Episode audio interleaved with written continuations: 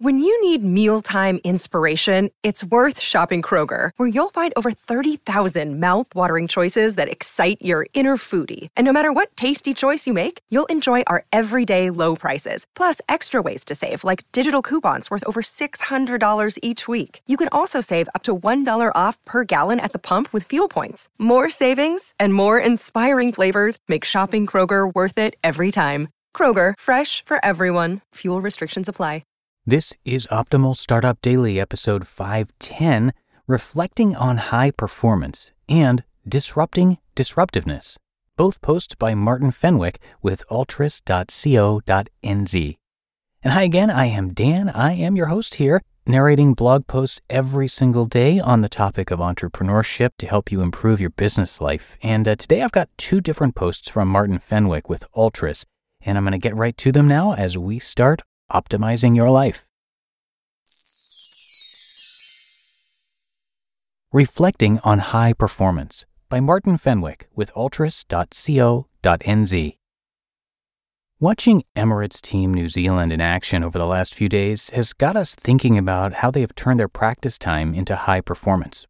One of the team felt they were an example of some of the best practice we have seen, so it seemed like a good time to revisit this blog about what people's actual definition of high performance is. As you would expect, there are varying views. Some people stated that from an organizational perspective, high performance was seen as achieving financial targets, where others said it was having happy and engaged staff. From an individual perspective, some thought having motivated and enthusiastic individuals was high performance, whereas others stated it was having a supportive and nurturing environment to allow high performance to evolve. I think back to some of the high performing team programs we have run over the past two years, and through the process of designing a high performing team, high performance has come from having clarity on the team's purpose and aligning each individual's purpose to this, having effective guidelines for working together and sticking to them, defining how the team gets things done together and checking in to ensure they maintain guidelines, investing and developing each other to continually grow the capability of the team, and relating to each other and building effective team relationships.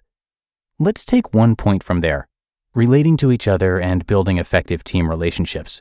This is where the organization mentioned seems to have had a significant improvement, as measured by the How My Manager Responds to My Needs question. The time, effort, and energy they invested in relating to and understanding their people made a significant difference in how their people perceived their manager. In our experience, people who work in high performing teams that do well at relating put in effort to having a constructive relationship with everyone on the team, not just one or two people they feel comfortable with. Will be at a level where they trust and respect each other for who they are and what they bring to the team. Will genuinely care about each other and their well being. Will know and value what each teammate is good at and the value they bring to the team.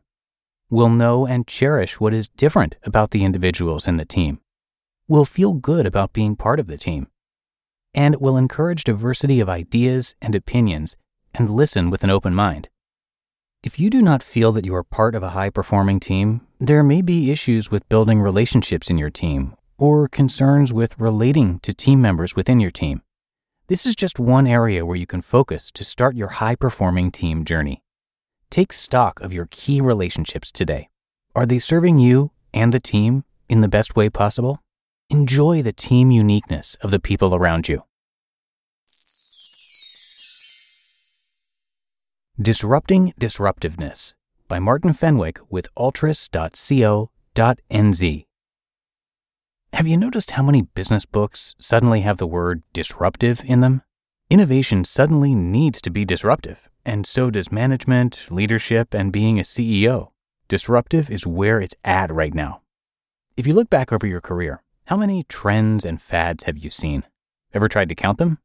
Of course, if you can remember time and motion study and total quality, then you're no stranger to transformational change, leadership, management, etc., either, and many others. But this is not a blog on the benefit or otherwise of such trends, because I would always argue that without new thinking, we don't move forward, but more about the trendiness of trends and what it means for the way we run our organizations. Two things prompted this thought. The first being a conversation today amongst a group of leaders grappling with the difficulties of managing their staff and faced with my challenge to their approaches to leadership.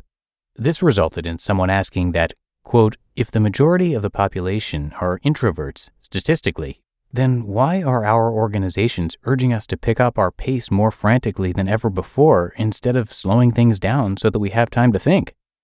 This struck me as a great question, and apart from look at the style of those in charge, I wasn't so sure I had a definitive answer. But we had fun exploring ourselves and our impact on staff in the process of searching for clues.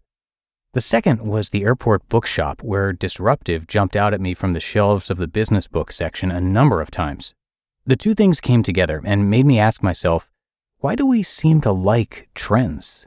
Everything has to be disruptive, and if you go back in time, substitute TQ, EQ, etc., etc. And why would you want a leadership approach that did not work with the majority of people that you were trying to lead?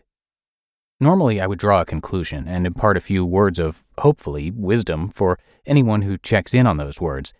But I think if I did, I would be just adding to the noise of bright ideas thrown out there in the hope that they become the latest in thought leadership. Instead, I'm going to risk everything and ask for the views of others. In the process, I hope that we can have fun in the exploration. You just listened to the posts titled Reflecting on High Performance and Disrupting Disruptiveness, both by Martin Fenwick with altruis.co.nz. When it comes to hiring, don't go searching for the one, just meet your match with Indeed.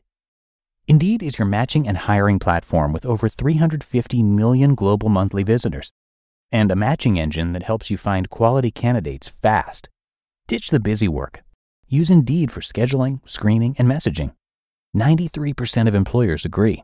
Indeed delivers the highest quality matches compared to other job sites. And one of the things I really love about Indeed is that it filters out those incompatible applicants. So when you're hiring, the process is much faster and you only have to consider applicants that are already likely to be a great fit. And listeners of this show will get a $75 sponsored job credit to get your jobs more visibility at indeed.com slash startup.